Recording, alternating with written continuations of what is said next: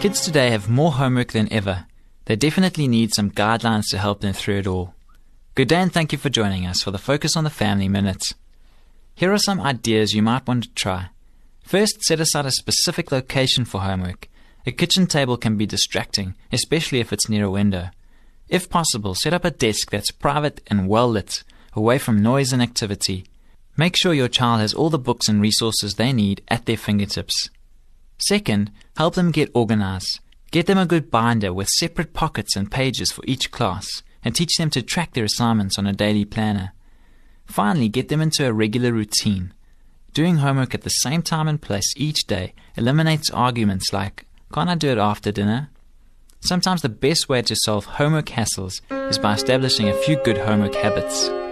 For more information on family issues, please call Focus on the Family in South Africa on 031 716 3300.